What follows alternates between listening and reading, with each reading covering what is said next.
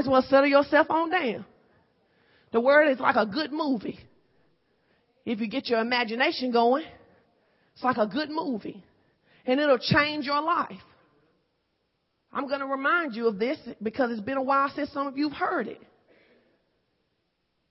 You don't go to church without your sword. It's like going to biology without your book. What's going to happen? You go fail.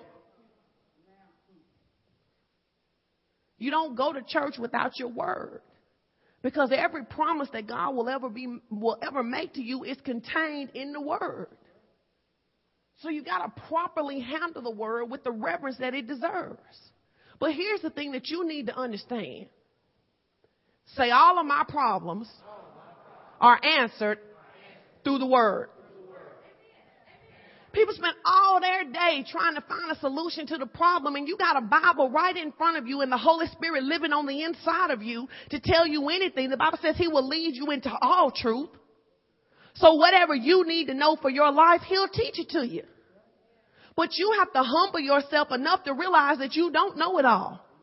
And most of the people you think knew so much, the economy has proven that they didn't know near as much as they thought they did. They're doing this through trial and errors. Doctors practice medicine. Lawyers practice the law. Only Yahweh has already seen this thing from the end to the beginning and already knows what your outcome is supposed to be. And in case you didn't know, your outcome is supposed to be victory. But you have got to grab hold of the word of God. Job said this. He said, I desire the word more than my necessary food. You gotta get to the fact that you, nobody can do it for you. You have got to train and discipline yourself to love the word more than anything else. You like jokes. You gotta love the word more than you like jokes. You like Grey's Anatomy. You better love the word more than you love Grey's Anatomy. Cause when you get through watching Dr. McDreamy, your life ain't changed. And you ain't with him. You got to learn how to embrace the Word of God because it has the power to change your life. Now let's go to Psalm 62. Say, I'm ready for the Word. Say, I can't live without the Word. You can exist without the Word, but you can't live without the Word. You can breathe without the word, but you'll never have the joy of the Lord without the word. And so we've got to have a right attitude toward the word. Psalm 62. Psalm 62 verse 1, I'm going to read out of New Living Translation. It says, I wait quietly before God, for my victory comes from Him. He alone is my rock and my salvation, my fortress where I will never be shaken. Glory to God. He says, so many enemies against one man, all of them trying to kill me. To them I am just a broken down wall or a tottering fence. They plan to topple me from my high position. They delight in telling lies about me. They praise me to my face, but curse me in their hearts. Let all that I am wait quietly before the Lord, for my hope is in him. He alone is my rock and my salvation and my fortress where I will not be shaken. My victory and honor come from God alone he is my refuge, a rock where no enemy can reach me. Oh people, trust in him in all times. Pour out your heart to him. He is your refuge. In the King James, it says, my expectation is from God. I'm waiting on God because I'm expecting him to do something. I am waiting on God because I am expecting Him to bring me victory. It's not a passive wait. It's not a let me lay down and go to sleep or dumb out by watching TV. It is a I stir myself up going over rehearsing His promises to me because I am expecting Him to bring what He said to me to pass. Hallelujah. The word expectation, it means to be in an expected, to have an expected mental attitude. It means the state of expecting. Well, anybody has ever seen a woman who has a baby, what's one of the things who's pregnant with a baby? What's one of the things that you say about her? She's expecting. What is she expecting? She is expecting that the seed that is in her will produce the fruit of a baby.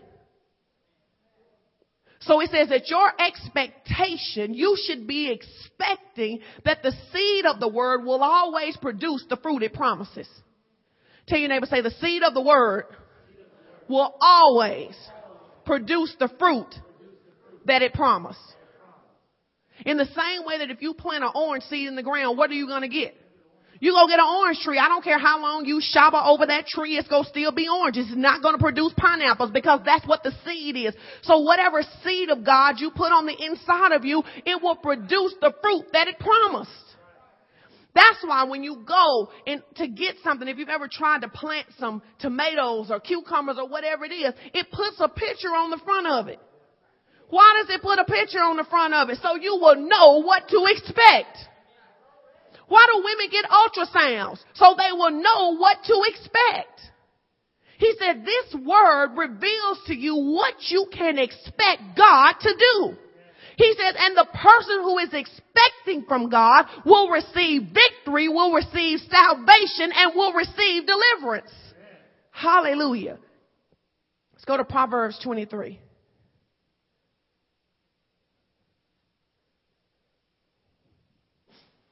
When David went off to help the king that had covered him while Saul was trying to kill him, he left Ziklag and took all the soldiers.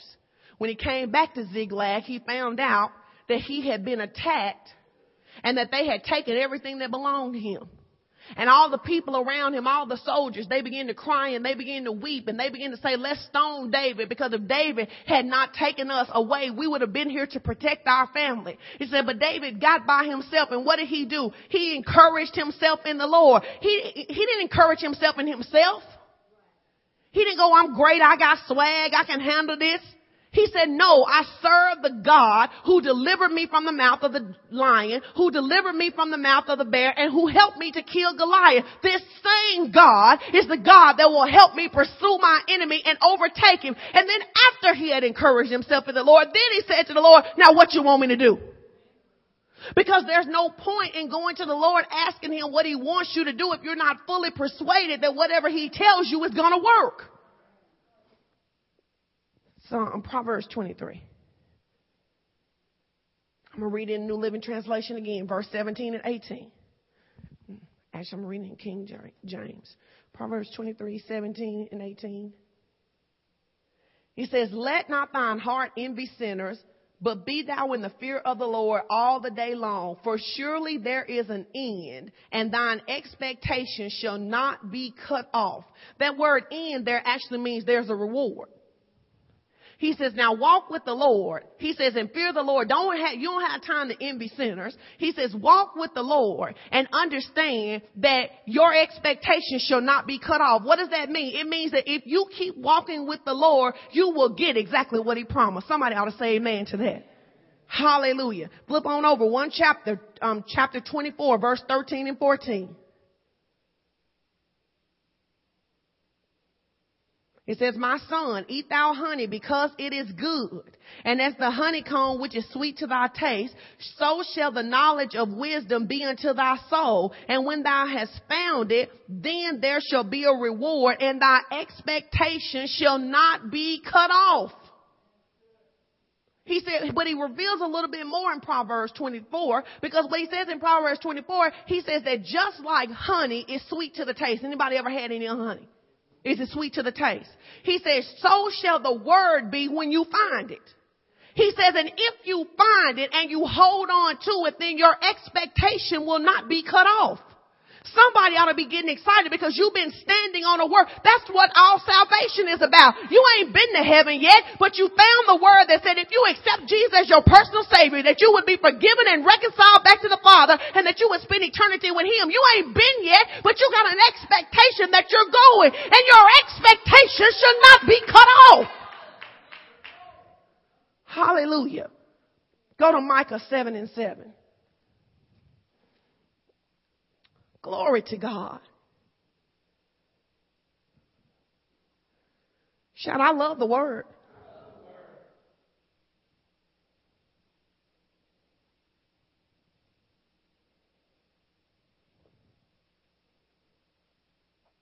Proverbs says over and over again, it says, search after the word and consider it to be more valuable than silver and gold. Why? Because the man who has the word can get silver and gold. But the man who has silver and gold can't get the word. You can't, silver and gold is not an even exchange for the word. But the word is a proper exchange method for whatever it is that you need. Hallelujah. Micah 7 and 7, you found it? Amen. Say so we flip into so many scriptures. That's what you ought to be doing when you are at home. Flipping into so many scriptures. Micah 7 and 7. It said, as for me, I look to the Lord for help. I wait confidently for God to save me and my God will certainly hear me. He says, don't gloat over me, my enemies, for though I fall, I will rise again. That ought to be what you're saying. Your expectation ought to be when it doesn't work out exactly the way you thought it would be, hold on, don't get it twisted. Just because I fell, I will rise again. Why? Because my expectation is in the Lord. In Him only will I trust. Hallelujah. Say, I am expecting the Lord to fulfill his word to me. But you gotta know what his word is to know what you can expect. Hallelujah. Glory to the Lamb. In, in the, in the King James in Micah, he says, therefore I will look to the Lord. Now we know according to John, it says that in the beginning was the Word and the Word was with God and the Word was God. So he says that when I am looking to the Lord, what am I actually looking to? I'm looking at His Word. He says, I will look to the Word to know what I can expect. Tell your neighbor, say, you gotta look to the Word to know what to expect. Hallelujah. Let's go to James 1 and 25.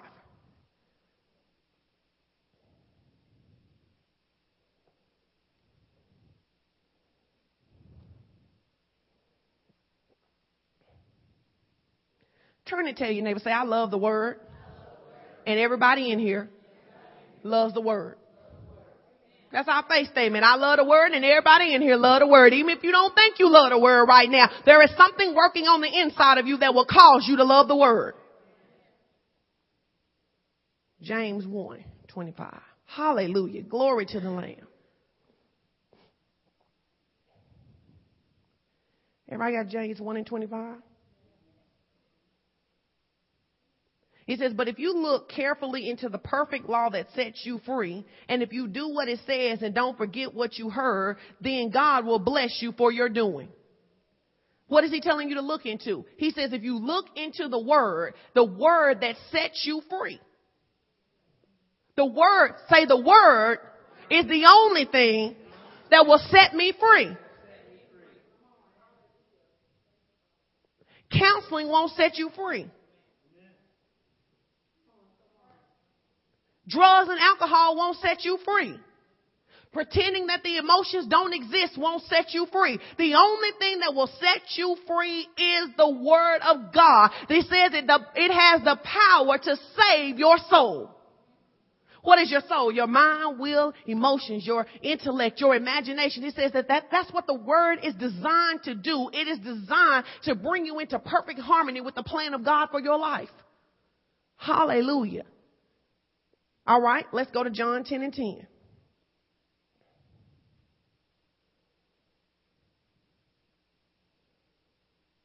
Mm. Before you hold your finger on John 10 and 10, but let's go to Romans 12. Now we've all been there before, so we all know what it says. It says, "Be ye transformed by the renewing of your mind." What are you gonna use to change your mind? No, no, no, I can't hear you. What are you gonna use to change your mind? So then why are you only spending 15 minutes with the word when you got so much mind that need to be changed? He says you are transformed by the renewing of your mind. All right, let's do this. Say neighbor, there's a part that God has to play, but there's a part that you have to play. Now God was responsible for getting the word, but you're responsible for the work of renewing your mind. You can't get your mind renewed because somebody laid hands on you. You can't get your mind renewed. You can drench yourself in oil. But when you get through, you're going to still be wrong thinking, which agrees itself. You have to use the word to change your thinking. It's the only way to change your thinking about marriage. It's the only way to change your thinking about poverty and sickness. You have got to use the word to change your life. Hallelujah says I got to be transformed by the renewing of my mind. So if indeed the the mind, the word can only the mind can only be transformed by the word, let's go to John 10 and 10. Let's look at this. We'll read this one together. Everybody got to say amen.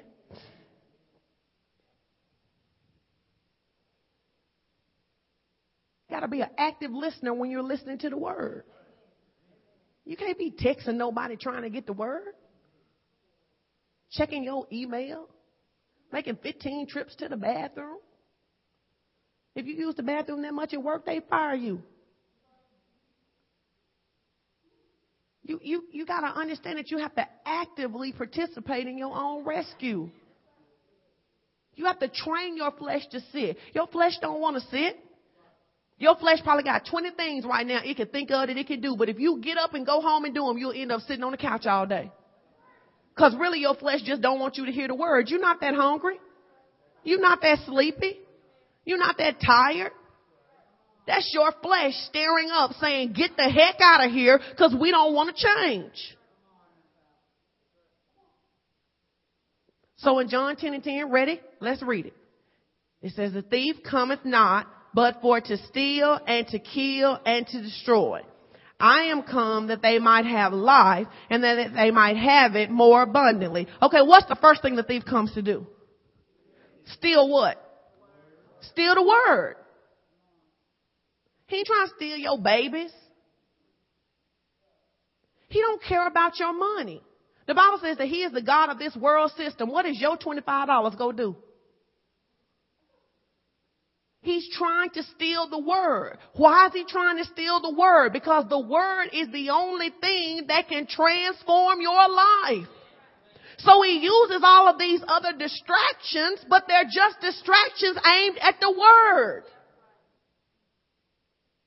He only wants your mind, cause if he wants your, if he got your mind, you can't properly process the word.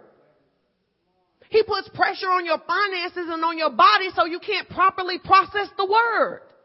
He doesn't want any of that stuff. He wants the word because he gets what we're still trying to get that the word is the weapon that will save your life. Go to Ephesians 6 and 18. Say I love the word. See, that's why you got to hear the word so you can start loving the word again. And you say, well, I love the word. Well, you can increase your love for the word. Because how many of you know that if you've been with somebody a long time or this, you had a friend for a long time, you ought to love them more later than you did in the beginning? A- Amen.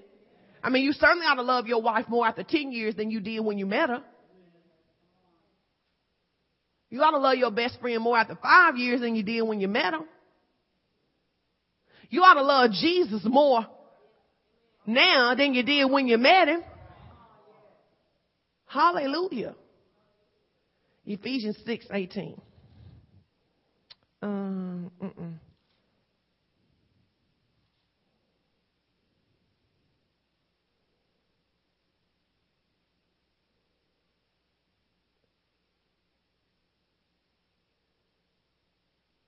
seventeen.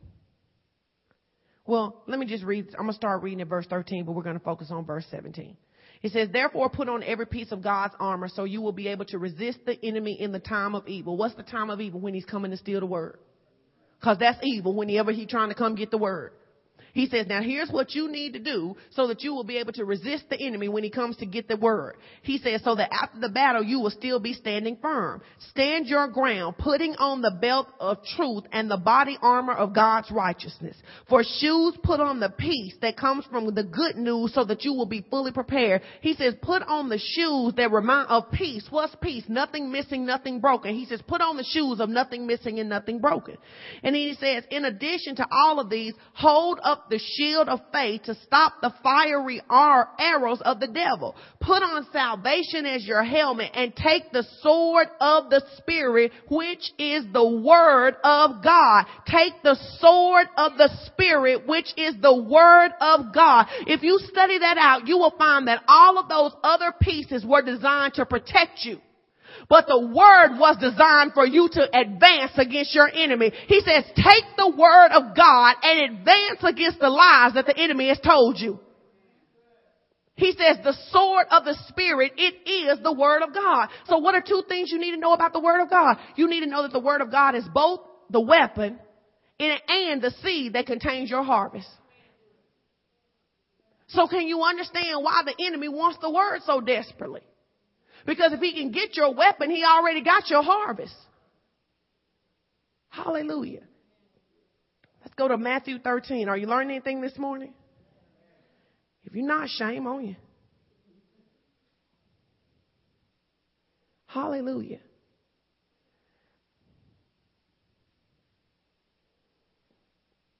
Now, Matthew 13, I'm not going to preach this whole message because you've heard me preach this, but basically it's the parable of the sower.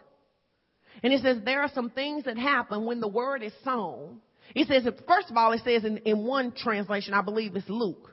No, it's Mark 4. In Mark 4, it says this. It's the same story told in Luke, in Matthew 13, Luke 8, and Mark 4. Same story. Say that's important. He told the same, in three of the four gospels, he told the story of the parable. In one of the parables, in one of the stories, I believe it's Mark 4, he says, if you don't understand this, you won't understand anything else about the kingdom. He says that if you don't get that the whole kingdom is built on the word, he says you won't understand anything else you ever hear in church. Now the problem with that is that you find out in another accounting of it, in Luke he says this, the enemy comes immediately to steal the word that you don't understand. He says, so if you don't understand that the word is the prize, not the money, not the car, not the husband, not the spouse, if you don't understand understand that, then immediately the enemy will come to steal it. You think your whole life is about getting a husband or a wife. Your life is about getting the word so you can preserve it once you get it. He says, and if you don't understand that, the enemy, you'll come to church Sunday after Sunday, but you think you come to church trying to get a car. You think you come to church trying to get a job, trying to get a house, trying to get a man, trying to get a woman, trying to get healthy. He said, no, come for the word because if you get the word, and this, this one what it says in Matthew, it says, seek ye first the kingdom of God and the things that you desire will be added unto you. But it's the word that produces them. Because if the word doesn't produce it, what you have on your hands is a counterfeit.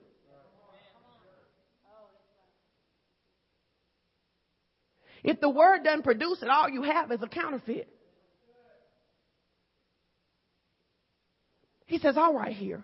He says, so what you need to understand is that the word, the seed is the word. So I got to plant the word in my heart. And then I got to guard over that word and stop the enemy. And how's the enemy going to come? Because for most of you, the enemy doesn't show up in the middle of the night, stand over your bed and kick you awake and tell you to get up to give up the word. No, mm, that's not how he approached most of you. And for those of you he approached like that, talk to me after service. I'll tell you what to do about it.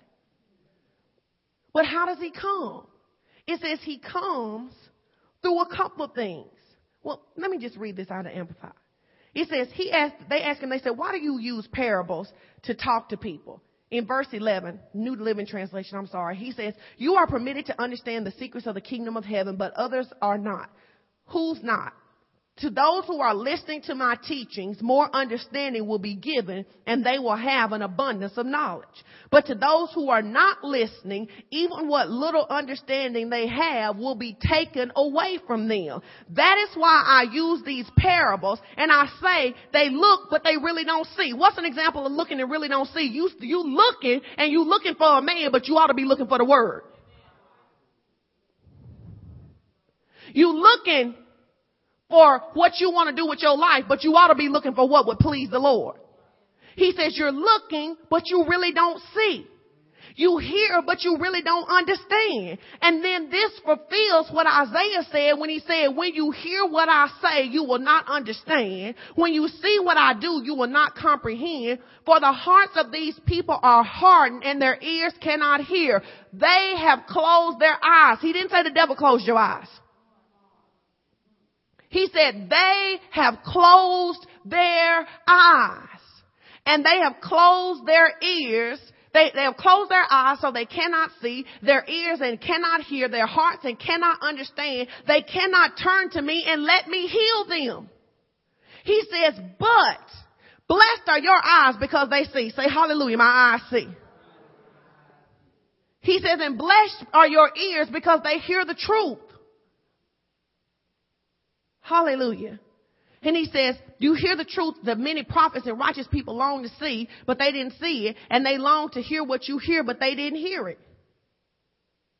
And he says in one, in the King James translation, it says this. It says, anytime that you decide you want to see. See, sometimes you just got to be honest before we go any further. You don't want to see.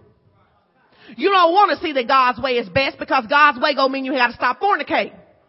You don't want to see that God's way is best because God's way gonna mean you have to stop being selfish. You're gonna have to stop lying. You're gonna have to start tithing and giving and fasting. He said, so anytime that you choose to see the devils in hell can't stop you from seeing. All you gotta do is decide that you want to see. And the moment that you decide you want to see, the Holy Ghost will come and open up your eyes and help you see what you couldn't see before. How do I know? James said it like this. If any man lack wisdom, let him ask of God who gives it liberally and upbraideth not. But anytime you want to see, you can see.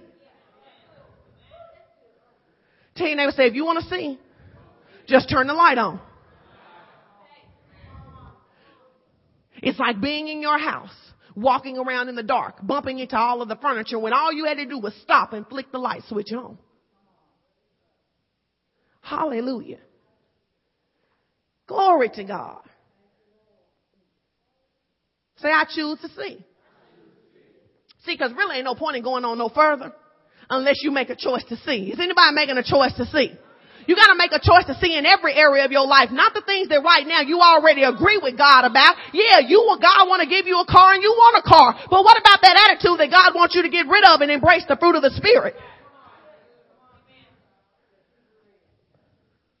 Everybody want to believe God when God say go do something good for them. Ooh, this is my year, Pastor.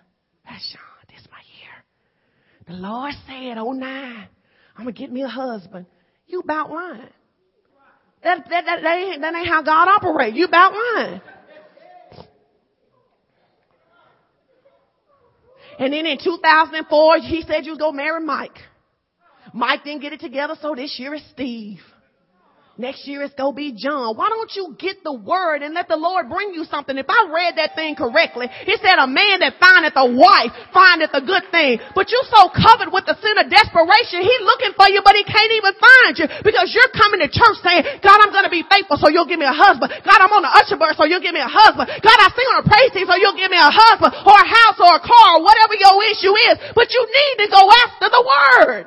Cause if you don't get the word, you will beg and plead up on that husband but you ain't got the word to keep him. You beg up on that car and then you want the church to pay the note. The church didn't promise you the car, the Lord did.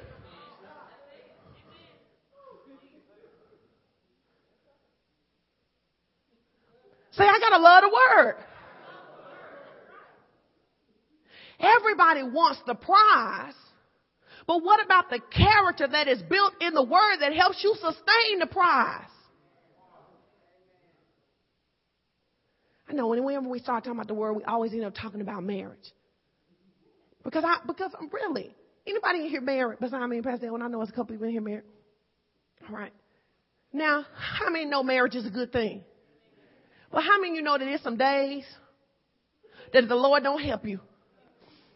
It could be on and popping. You could just be another statistic. You just a little bit away from being, you know, in a bad situation. Amen. So what good does it do to spend all your time quoting and confessing over a husband when you ain't let God deal with the issues in your life that would cause the marriage to break up, or a wife, or a car, or a job? You want a promotion. You don't do the job you have today well. You slacking on a job. You just a cashier. And you ain't doing that well. But you want to manage the whole Walmart store and be the regional director. Come on.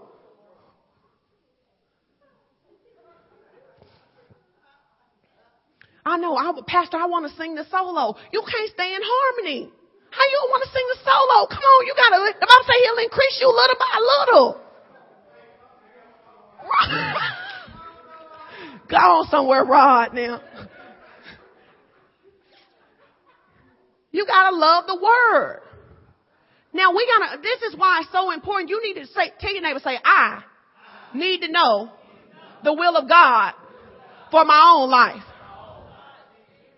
Now let me say a couple things to you. Because in the Old Testament, prophets had to tell the people what to do because they couldn't hear from God. But in the New Testament, prophets are only supposed to confirm what God has already spoke to you. So if I tell you that you're supposed to go to Egypt and you ain't heard that, put that on the shelf and let the Lord speak to you. Okay? That's why you ought to be careful of being in services where somebody tell you you got to sow $137. The Lord, you got the Holy Ghost on the inside of you. He'll tell you what to sow. And you sure enough ought to be careful of somebody telling you that so and so is your husband your wife, they are sure setting you up for failure. Then you need to know how to hear the Lord for yourself. And see, that's why you got to know the plan of God for your life and not be running around here saying, I'm going to use marriage because that's the example we're going to, the 2009 is going to be your season. Because if you believe 2009 is your season to get married and you done set that in stone, then now what happens is, is that every vulture in the world who sees that sin of desperation on you walking over your time talking mm, yeah, praise the Lord. Praise the Lord. Oh, I see something about you. I, I, I believe that the Lord said that you was my, come on. But you're so desperate and you ain't rooted and established in the word enough that he's up there smoking a joint talking about he believed the Lord said y'all belong together. Or he come to church every Sunday, but every time he gets you out of church, he trying to have sex with you and you believe that's God.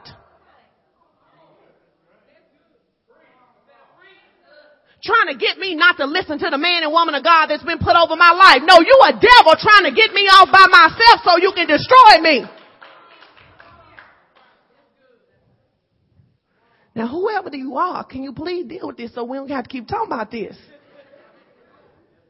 whoever you are. But you need to know the will of God for your own life. Why? Because you cannot take the word of God and make it fit into what you want to do. Let's go to Isaiah 55.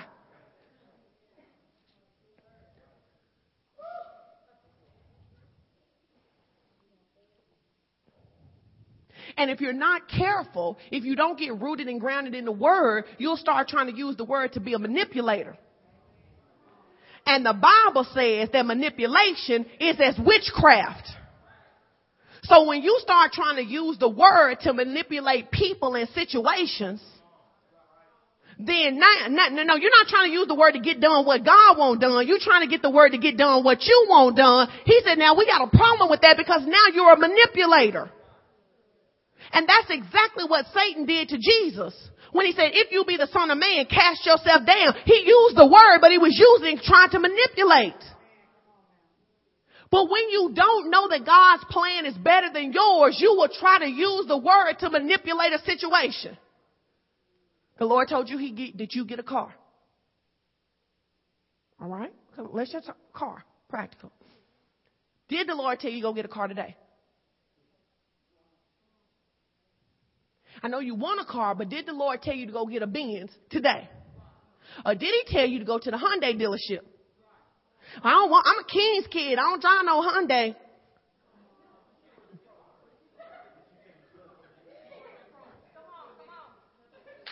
Okay, so is it better to drive a Hyundai for five years or that Benz for one month until they come pick it up?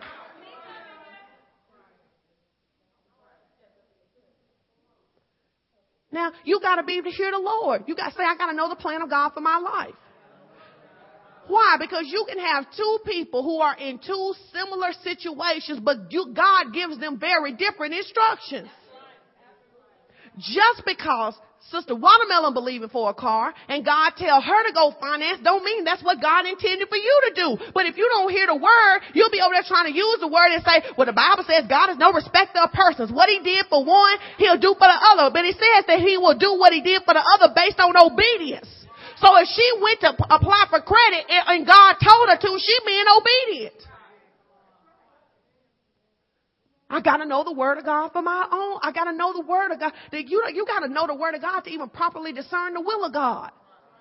Because if you don't know the word of God, you don't even know how God talk when he talk.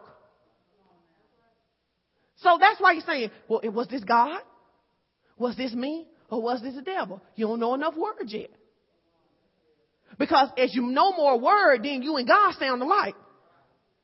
Somebody didn't hear me when you know when the word get planted in your heart, you it ain't three now that you're trying to figure out. You and God sound the same.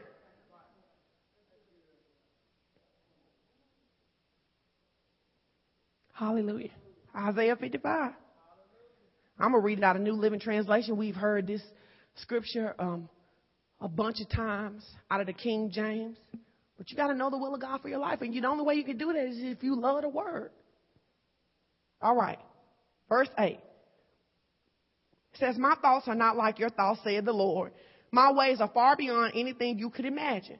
For just as the heavens are higher than the earth, so my ways are higher than your ways, and my thoughts higher than your thoughts. The rain and the snow come down from the heavens and stay on the ground to water the earth. They cause the grain to grow, producing seed for the farmer and bread for the hungry. It is the same with my word. I send it out and it always produces fruit. It will accomplish all I want. It will prosper where I send it. Is that not what it says? He says, I send the word out. He said, and the word will prosper where I send it. Not where you send it. He said, because in Psalms 139, it says that he wove you together like tapestry. So he understands more about you than you understand about yourself. So you trying to go left, but he trying to get you to go right. Well, the blessing ain't over on the left. The blessing is over on the right. Now praise the Lord in Ephesians, it tells us that there are many paths. So that when we get off, he can get us back on. But when we love the word, we won't want to get off. Because at some point you got to decide what God is planning for me is so much better than anything I'm planning for myself. I would rather stand and believe God for a car and keep it when I get it than rush this thing and use the word and end up with a lemon or getting it repossessed. I would rather be by myself for three or four more years, five or six more years, seven or eight more years. I would rather be by myself and be happy than to pray some devil up in my life and be trying to ask pastor them if there's something they can do about it. Can you give me a legitimate reason to get divorced? I would rather live in my apartment and be able to pay for it and not be stressed out than to jump out there and try to get a 4,000 square foot house making $13,000 a year trying to impress and call it prosperity. I would rather allow God to deal with the anger and the selfishness and the offense in my heart now so it doesn't destroy me later. I would rather do it God's way because God has promised when I do it His way, I will get victory. But my way will always, always, always produce defeat. Hallelujah. Glory to the Lamb. He said his word always produces. How do we know? Go to Jeremiah 1. See, you ought to be getting stirred up and getting excited right now. You don't have to try to come up with your own plan to navigate through the recession. Honey, let me tell you something. God already got a plan to navigate you out. It's called seed time and harvest. Whatsoever a man sow, that shall he also reap. When you give, it shall be given back to you. Good measure, pressed down, shaken together and running over shall men give unto your bosom.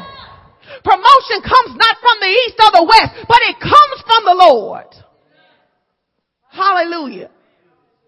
Hallelujah. As long as the earth remains, there will be seed time and harvest. Thank you, Holy Ghost. The Lord just said to me as I was standing there, we was talking, we was talking about marriage. He said, tell them, this is for the women who are believing for husbands. You look around and you say, there's not a man, I don't see a man that meets my criteria. Rebecca was handling her business when Abraham sent his servant back into a far country in order to get her. Don't you fool yourself why God needs you on singlechristian.com trying to find somebody. We got 36 points to hook you up at. Don't you know anybody can get on there and put some information in and be anybody? You don't know you ain't talking to me on there.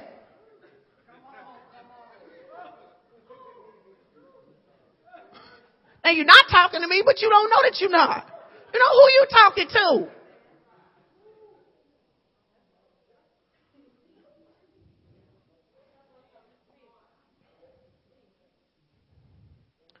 Take, can, can we just make this confession for everybody who believe in God to be married? Say the Lord is well able to provide your spouse. And he knows exactly when where, and how. So why don't you just get about the word?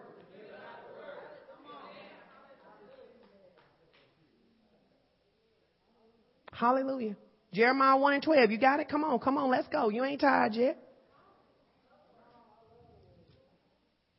It was some movie. Pastor Evan, what was that movie that you was talking about going to see? The one you said, oh, the one I wanted to see until you told me how long it was. Watchmen. Gotta wait till it come out on video. I won't get them two hours and 45 minutes all in one setting. Just won't do it. I will give it to the word though. And that's how you got to get to the point. You ought to get so filled up with the word. This is how your life ought to be. This is how you know when it's working for you, when the word's working. But because when you really get full of the word, you will hear the word and then go get, get to your car and put the same CD in and start listening to the word again. Because you get that it's the only thing that can change your life. You don't start with, let me tell you when you know that your love for the word is dying. When you start hearing something, you go, oh, I done heard that before. Now it means it's time to stir yourself up again. Hallelujah. Jeremiah 1 and 12. You got it? You got it? Come on, let's read it out loud. Ready, read. Then said the Lord unto me, Thou hast well seen, for I will hasten my word to perform it. The Amplified says, you have seen well, for I am active and alert, watching over my word to perform it. So that's how you know that God's word is going to perform where he sent it to perform, because he said, I myself am watching over my word to perform it. Somebody ought to say amen. amen. Hallelujah. Hallelujah. Now let's go to Hebrews 11. You already know where we're going. Hebrews 11. Anybody staring themselves up?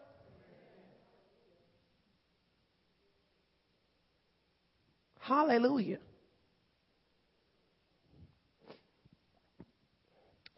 Hebrews 11 and 1, New Living Translation, it says, faith is the confidence that we, that what we hope for will actually happen. That's all faith is. Faith is confidence. Tell your neighbor, say, faith is confidence. Well, well, well how do you get confidence in somebody? Oh, I, I can't hear you. How do you get confidence with somebody?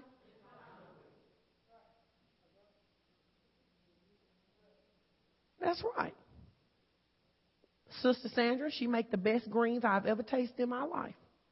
I am assured of the fact that when she tell me after church, I got greens in my house, she ain't playing the other week, she told me she had greens at her house for me. And when they asked me what I wanted to eat, I said nothing because I already got food at the center House. Now that's how you need to be about the word of the Lord. I didn't say, when y'all go to Zaxby's, bring me some back just in case she didn't come through. I said, nope. She said she got greens. And then, oh Lord, that's so good. She had greens no, no, she had greens, but the Bible says he dispatches angels to, to minister his word of salvation. So I called down to the house and said, now who is down there that can bring the greens to me? And she sent an angel. See, you don't understand. When you believe and you receive the word, the ministering angels start going out before you to bring you the thing that you're believing for. But you gotta have confidence. Say, I gotta have confidence. Hallelujah. Now Hebrews 11 and 6, it says this, and it is impossible to please God without confidence. It's impossible to believe God without confidence for they that come to him, for anyone that comes to him must believe that God exists and he rewards them that diligently seek him. What is confidence? Confidence is full trust. He said, without full trust in who God is, it is impossible to please Him. So when God tells you that He's going to do, okay, everybody here accepted Jesus Christ and believe He's your personal Savior. In order for that to even work in your life, you got to have full confidence in it. Or you still be running around trying to get saved every time there was a salvation call. If you didn't fully believe, anybody when they first got saved thought you had to get saved a bunch of times? So every time they had the altar call, you got saved again. Anybody be honest with me? I got saved a bunch of times because I didn't get that when you got saved one time, it was forever. But now, if you're fully persuaded that you saved, when they call the altar call, you're not trying to go up there and get saved again because you believe you've already received. You've got to get so persuaded about every promise that God makes in His Word that that's how you are. You're like, I may not see it yet, but I believe that He is and He is a rewarder of them that diligently seek Him and put their confidence in Him. Amen. Now just go back up to Hebrews 10. Glory to the Lamb. Hallelujah. Hebrews 10 and 35. It says, so do not throw this confident do not throw away this confident trust in the Lord. Now we talked about how the enemy comes to get the word. He says, don't allow the enemy to come and steal the word and cause you to throw down your trust. Look at what he's saying. He's saying that if you have a confident trust, the enemy can't take it from you. He has to persuade you to throw it down. He says, cast not away your confidence. Why? Because it has recompense of great reward. He says he is a rewarder of them that diligently seek him. Hallelujah. Glory to the Lamb. Go to Romans 4. Why we need so much word? Got so much doubt. Got so many weapons coming against you. So you need words so you can overcome. We overcome by the blood of the Lamb and the word of our testimony, not our word, the word, His word. That's how we overcome. That's how we come out. That's how we break through. Hallelujah. Romans 4.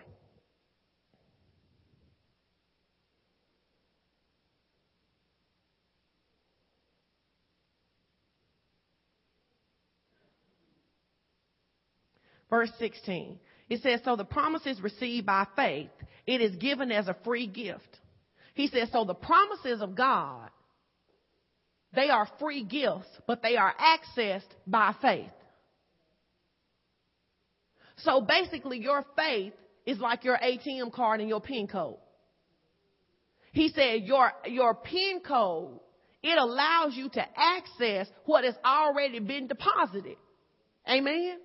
He says, so your faith allows you to access what has already been deposited for you. So let me help you. When you need a car, a job, food, house, healing, you're not trying to convince God to deposit it in your account. It's already deposited. Tell your neighbor, say it's already there. But you need the right code in order to access it. And the code isn't fear and doubt in your own plan. The code is confidence that when you put it in there and you ask, thy will be done on earth as it is in heaven, that you believe that you receive. First John said it this way. It says, and this is the confidence that we have, that if we ask anything according to his will, that he hears us. And if he hears us, he gives us what we ask for. Now let me just have, let's make this real simple. If he only responds to what his will is. Why in the world will we spend our time asking for stuff he don't want us to have? If you are guaranteed that when you ask for what he wants you to have, that you will get it, why in the world would you spend your time asking for that that he don't want you to have? Selah. This is the confidence that we have that if we ask anything according to his will, that he hears us. And if he hears us, he answers us and grants us what we ask. Well, doesn't it make more sense to spend our time trying to get on page with him than trying to get him on page with us? Makes sense to me. Hallelujah. He says, and we are all certain to receive it, whether or not we are living according to the law of Moses, if we have faith like Abraham's. For Abraham is the father of all who believe. Hallelujah. This is what the scriptures mean when God told him, I have made you the father of many nations. This happened because Abraham believed in God who brings the dead back to life and who creates new things out of nothing. My God, somebody ought to get excited right there. He said, the God that we believe in brings the dead back to life and he creates something out of nothing.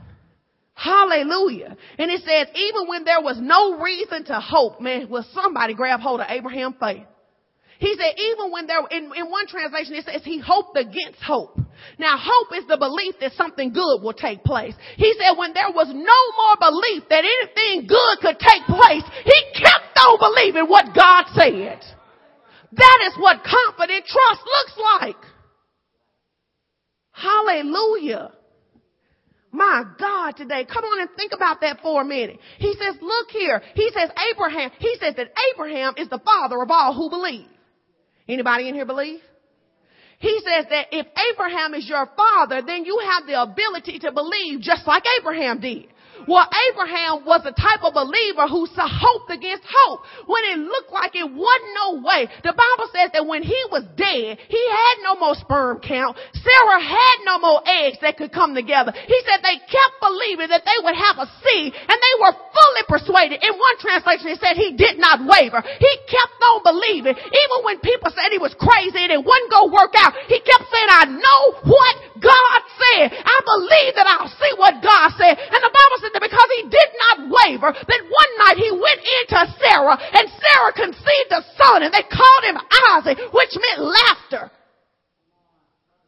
If you'll hold on to the word, you'll get to laugh. People may be laughing at you now. They may think you're crazy now. They may think it don't make sense now. But if you hold on to the word, you'll get to laugh. If you hold on to the word, if you don't cave in, if you don't quit, if you'll have the faith of Abraham, how did Abraham get that kind of faith? He kept rehearsing who his God was. He kept rehearsing who his God was. He didn't keep looking at his credit score or his resume because that would have disqualified him. He kept on believing and rehearsing who his God was. Well, let's just look and see who our God is. Amen. Take a few more scriptures. Let's go to Numbers 23. Numbers 23 and 19. Say, I love the word.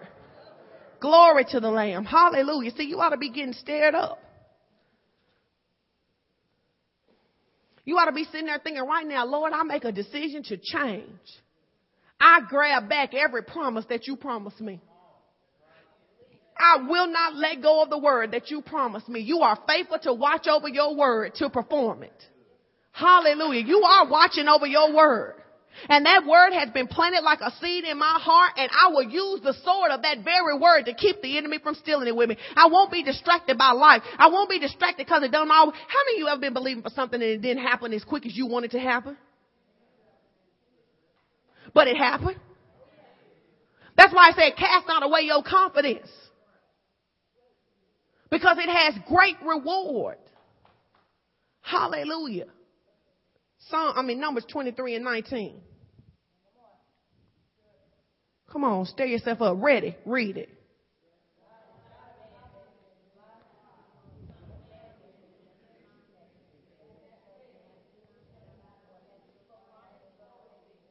Hallelujah. What? In my translation, it said, God is not a man, so he does not lie. He is not human, so he does not change his mind. Has he ever spoken and failed to act? Has he ever promised and not carried it through? Listen, I received a command to bless. God has blessed and I cannot reverse it. See, I'm trying to teach y'all how to read the Bible. You don't read it like this. God is not a man. He should not lie. He is, ain't nothing enthusiastic coming out of that. You read like, man, God is not a man that he should lie. Nor the son of man that he should repent. He never made a promise and then changed his mind. Never said he was going to do something and fail to come through. You don't believe me? Going over there to Psalms 89. Hallelujah. Psalms 89. Come on, we got to flip quick because I, I got to get through, but I got to show you a couple more scriptures. Psalms 89.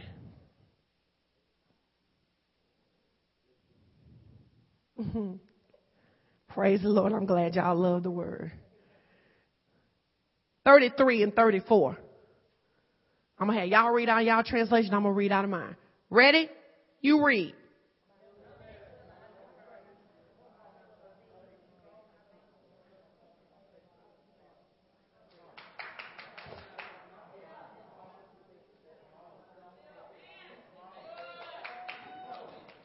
translation says, but I will never stop loving him, nor fail to keep my promise to him, nor I will not break, no, I will not break my covenant. I will not take back a single word I said. I have sworn an oath to David and in my holiness I cannot lie. So I won't do it because it's you. I'll do it because I promise that anybody who will believe me, I do it for him.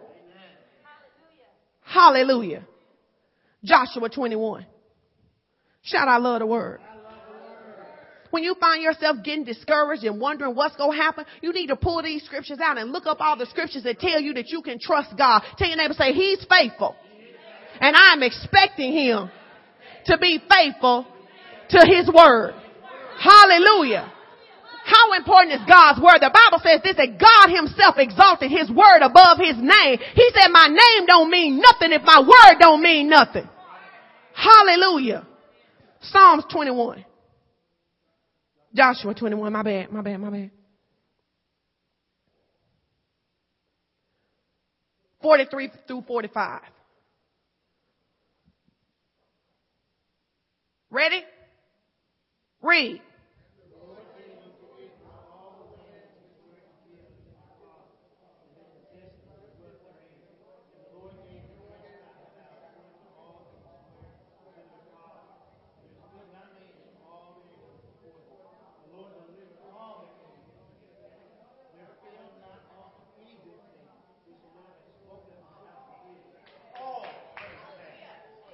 translation says, so the Lord gave to Israel all the land he had sworn to give to their ancestors and they took possession of it and settled there. That tells me that you're not going to be moved in your prosperity.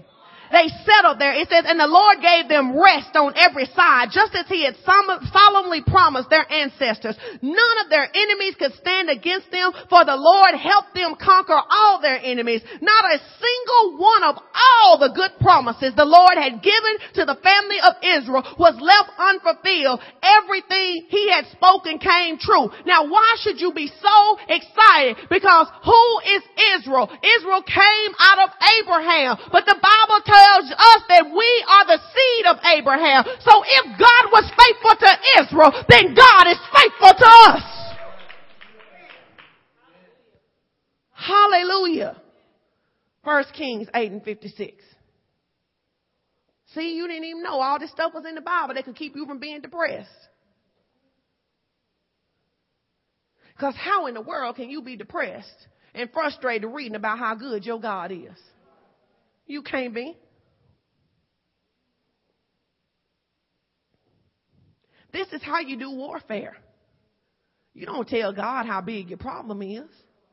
You tell your problem how big your God is.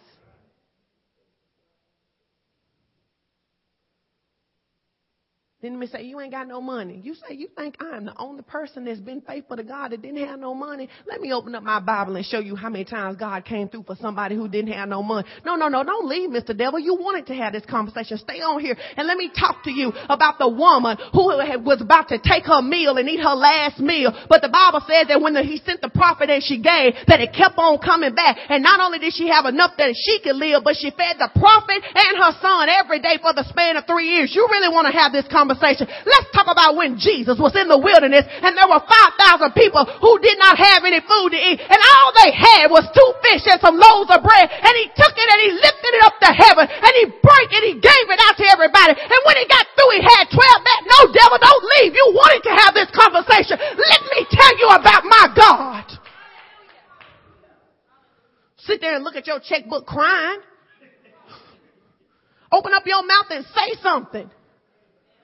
You're not a victim of life circumstances. You are victorious. Thanks be to God who always causes us to triumph in every situation, making us a sweet smelling savor of his knowledge throughout the whole earth.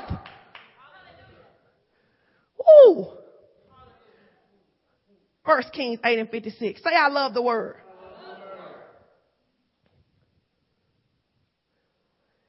First Kings 8 and 56. Ready?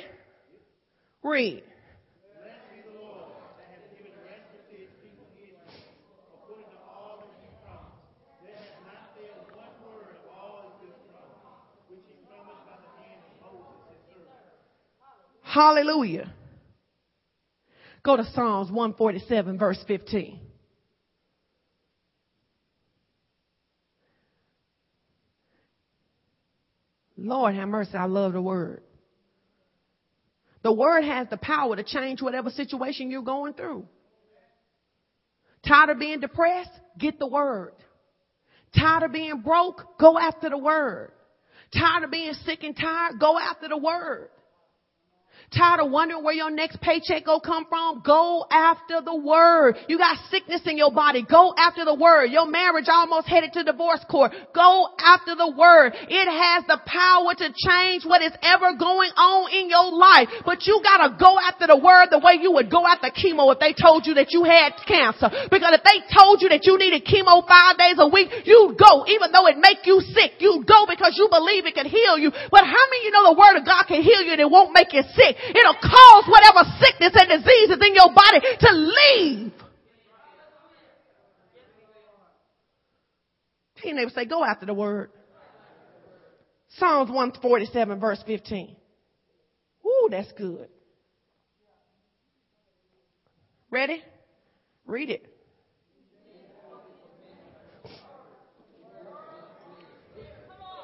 prayer. You better shut up. Do that sound like suddenly? He said his word run very swiftly.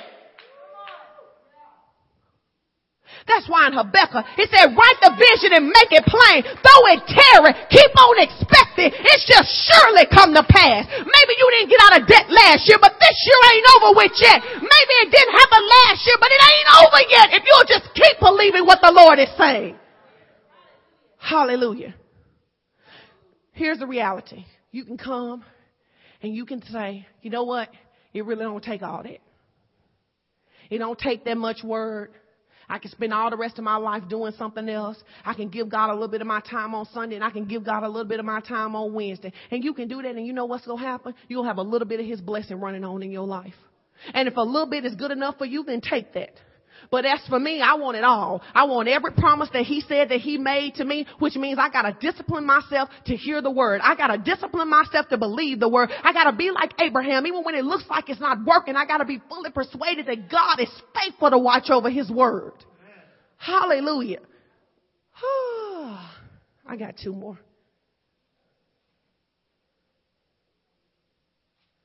Say, God is faithful.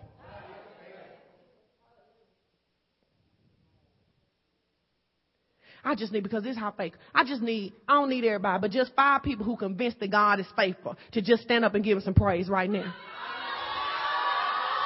Hallelujah. Hallelujah. Hallelujah. Hallelujah. Hallelujah.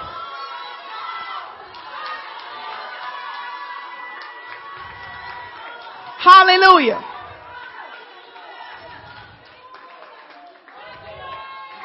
are through sitting back, acting like God's word don't work and being passive about it. His word is powerful and it is changing our life. And every one of us is standing here right now as a testimony of how his word has worked on the inside of us. And sometimes you gotta stir yourself up and shake that dust off yourself and say, I believe God. I be- say, I believe God. Come on, say it again. Say, I believe God.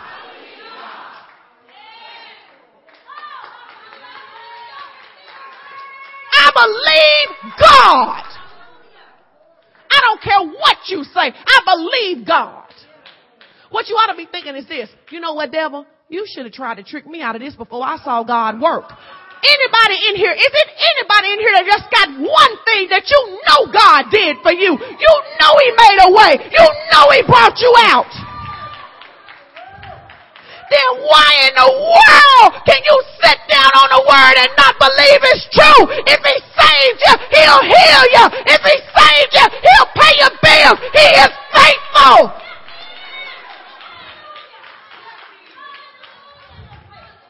And I'm telling you, I be trying to preach to y'all all cool and stuff. Not sweat my hair out, but if you need that in order to stir yourself up, I'll help you do it. But you better learn how to do it at your house. Cause I'm not coming to y'all house every morning stirring y'all up.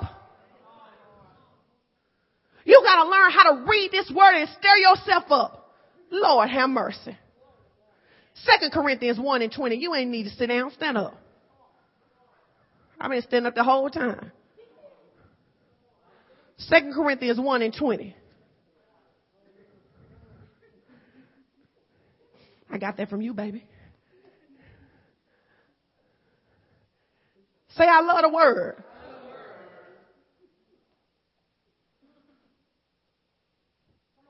we got this friend we love her very dearly, but she say everything is a spirit.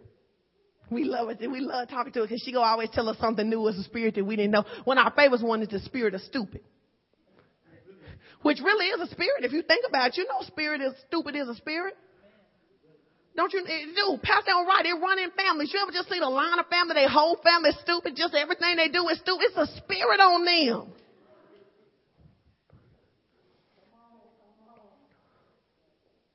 I'm trying to think of the right way to, say to say to the spirit that we, that you, we driving out your life today. Um, No, no, no, no. I, I, it's another word keep coming to mind. Can, can I just tell you this? It just can't be no punks in the family of God.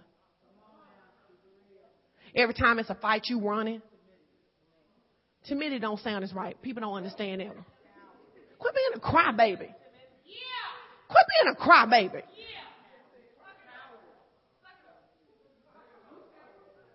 Quit caving in and quitting. Oh, the devil pushed dirt on my shoe. I'm going in the house. Take them shoes off and whoop the devil tail with the word. Quit being so scary. Come on, let's just think about this. The Bible says that you're more than a conqueror. Conquering indicates fighting. So if you don't like to fight, you in the wrong family. And I don't just mean this church. Any church you go to that's teaching you the word, you're going to have to learn how to fight. Now I'm telling you, if you ain't never had to fight in your life, you was in the right church, baby. You in the right church if you ain't never had to fight. Cause we got some scrappers in here and we'll guard you till you can scrap for yourself. But at some point, you gotta learn how to fight for yourself. You gotta learn how to use this word as a weapon. Instead of you running for the devil, the devil ought to be running from you. Oh, they stressing me out on my job. I bet they ain't gonna stress me out on my job. I pray every one of you jokers up out of here. You'll get saved and filled with the Holy Ghost so you'll leave here. If God called me to be here, I'm not leaving my job cause you crazy. You gonna leave a change.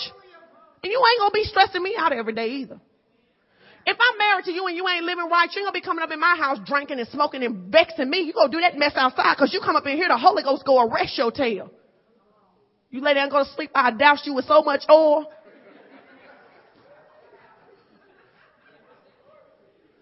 should think you a chicken when I get through with you. Your attitude need to be like this. Now look here. You need to be like, look, I sit on this side of church. Ain't nobody coming up and sitting on my side of church who don't want to praise God.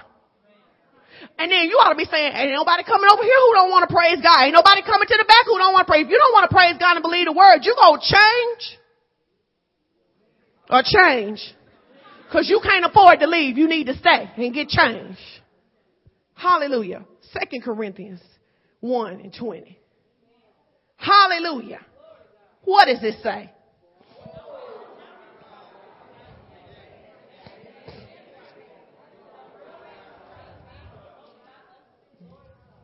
For some of the promises of God. For a few of the promises of God. Most of them. The majority of them. How many? So that means every promise that's written in this book, plus everything he spoke to you, it says they are all yes and it's done. Hallelujah. Their yes is in Christ. Yes, ma'am. Hallelujah. Gotta get you some. My grandma used to call it some gumption. Some gumption. Y'all know what that is? I was like, you get you some something in you that just don't lay down and die.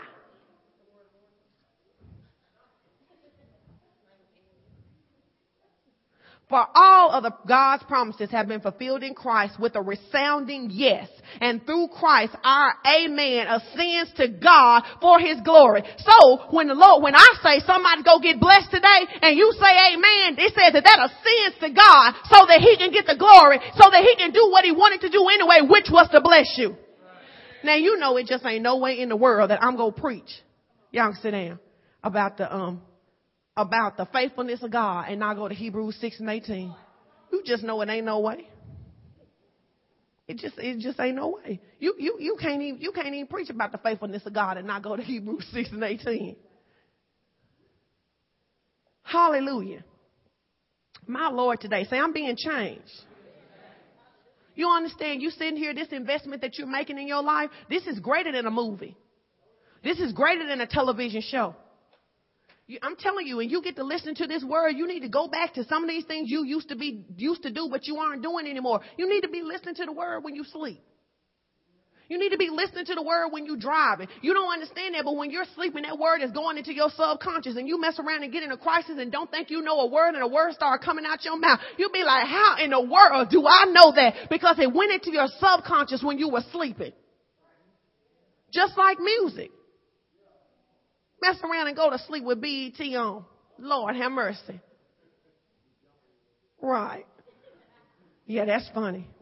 That's funny. Hebrews 6 and 18. Hallelujah.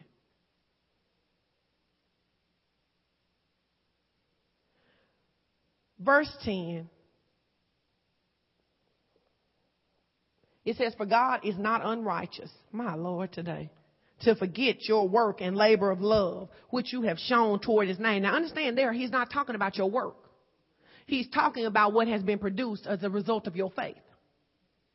So not because you on the usher board, because if you just on the usher board because you don't want people to be not to be to be looking at you and think you really love the Lord, you that that ain't what he's talking about. He's talking about when you do what you do as a result of your confidence in the Lord. It says that he is not unrighteous to forget that. He said he will not forget your labor of love, which you have shown toward his name in that you have ministered to the saints and do minister. Now I really want to talk to people who serve in ministry right here. And if you're not serving in ministry, you ought to be serving in ministry because he just said he is not unfaithful to forget what you do in his name to minister to the saints. He said he is not unrighteous that he would forget that you give and give up yourself to minister to the saints. And then he says, that we desire that every one of you do show the same diligence to the full assurance of the hope unto the end, that you be not slothful. The Amplified says that you do not grow disinterested and become spiritual sluggards. That you do not become disinterested in the word and become a spiritual sluggard, but imitators, behaving as do those who through faith by the leaning of their entire personality on God in Christ in absolute trust and confidence in his power, wisdom, and goodness, and by the practice of patience. Tell your neighbor, say, you gotta be patient. You gotta have some endurance. The Bible says the race is not given to the swift nor the strong, but to the one that endures. The thing that I say all the time is that Christianity is not a sprint, it's a marathon. You got to learn endurance. I don't know why sometimes you believe for things and they seem like they happen instantaneously. Other things you believe for, it take a little while long. But the Bible says, count it all joy when you fall into diverse temptations, knowing that the working of your faith produces consistency. He said, so every time your faith is tried, it is God, it is God trying to produce consistency on the inside of you. Why do you need to be consistent so that you're not moved, tossed and turned? The Bible says by every wind and doctrine, every bad and evil report, but you learn how to stand faithfully on what God said. You, if God tells you you're going to get it for $12,000, don't give them 15, even if that means you got to walk away. You got to learn how to be consistent and faithful to what it is that God said. If God says you're going to get the promotion and they give the job to somebody else, don't come back and go, I lost my job. No, you didn't. If God said it's your job, it's your job. It may take a little time to get to you, but if you'll be faithful and consistent, you will see what God promised. Somebody shout hallelujah. Hallelujah. hallelujah. And then it says, this is my favorite part of the story. I love this. I'm just going to read it. It says, for when God made promise to Abraham, because he could swear by no greater, he swear by himself, saying, surely blessing, I will bless thee, and multiplying, I will multiply thee. And so after he, Abraham, had patiently endured, he obtained the promise. For verily, for men verily swear by the greater, and an oath for confirmation is to them the end of all strife wherein God, more abundant, willing more abundantly to show unto the heirs of promise the immutability of his counsel, confirmed it by an oath, that by two immutable things, in which it was impossible for God to lie, we have a strong consolation who have fled for refuge to lay hold upon the hope set before us, which hope we have as an anchor of the soul, both sure and steadfast, and which entereth into us within the veil, whether the forerunner is forerunner is for us entered, even Jesus made a high priest forever after the order of Melchizedek. All right. Here we go. He says, look here. He says, God is not unrighteous that he would forget the sacrifice that you made for him.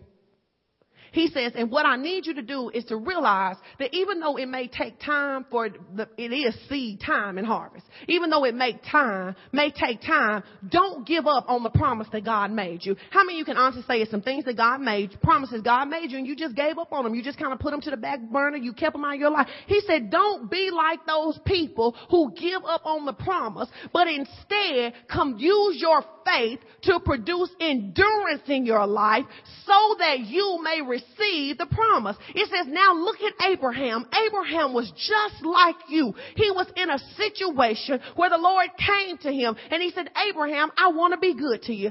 Abraham, I want to bless you.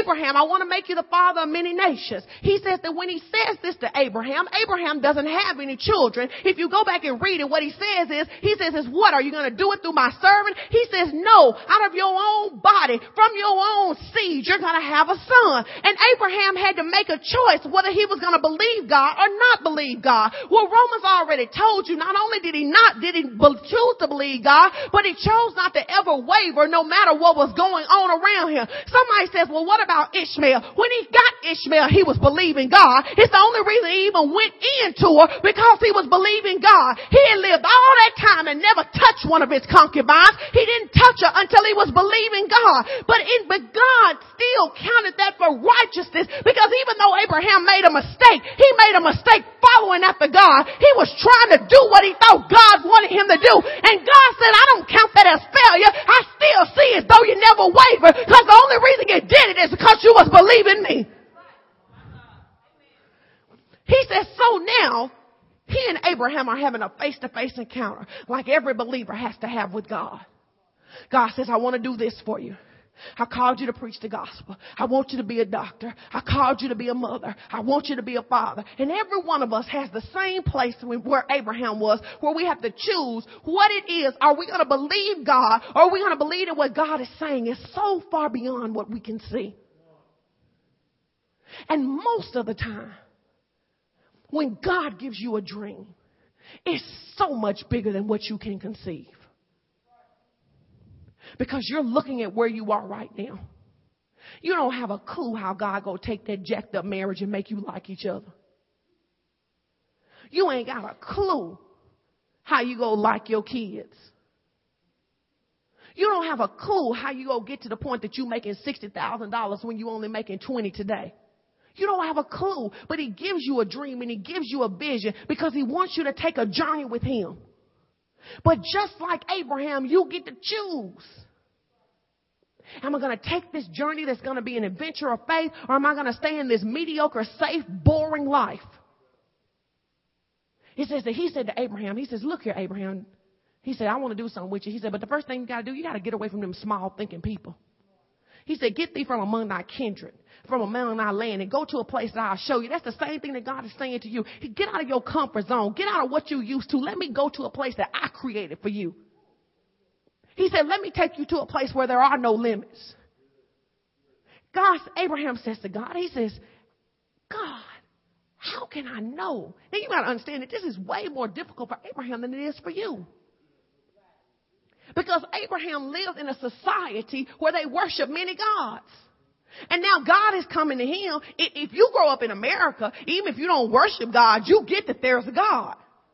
That's how you can be an atheist. You would have to be denying that he exists. You get that. But, Abraham, but Abraham lives in a time where there's a God of the moon and the water and a God of sex and fertility and a God of this and a God of that.